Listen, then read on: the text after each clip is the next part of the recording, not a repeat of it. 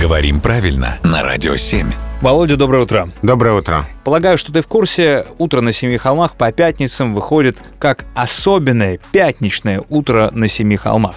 Хочу понять, бренд ради, особенный и особый – это одно и то же? У этих слов есть значение, в котором они совпадают, а значение не похожее на других, не такой, как все, необычный или заметный, значительный. Это про наше утро на Семи холмах. Да, это может быть особенное утро и особое утро. Или сегодня особый случай, или особенный случай.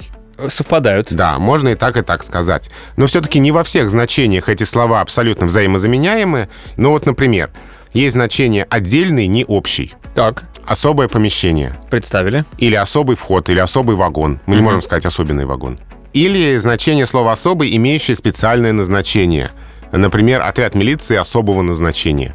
И мы не скажем особенного назначения. Не, может, мы скажем, конечно, но лучше не надо, особенно в текущей обстановке.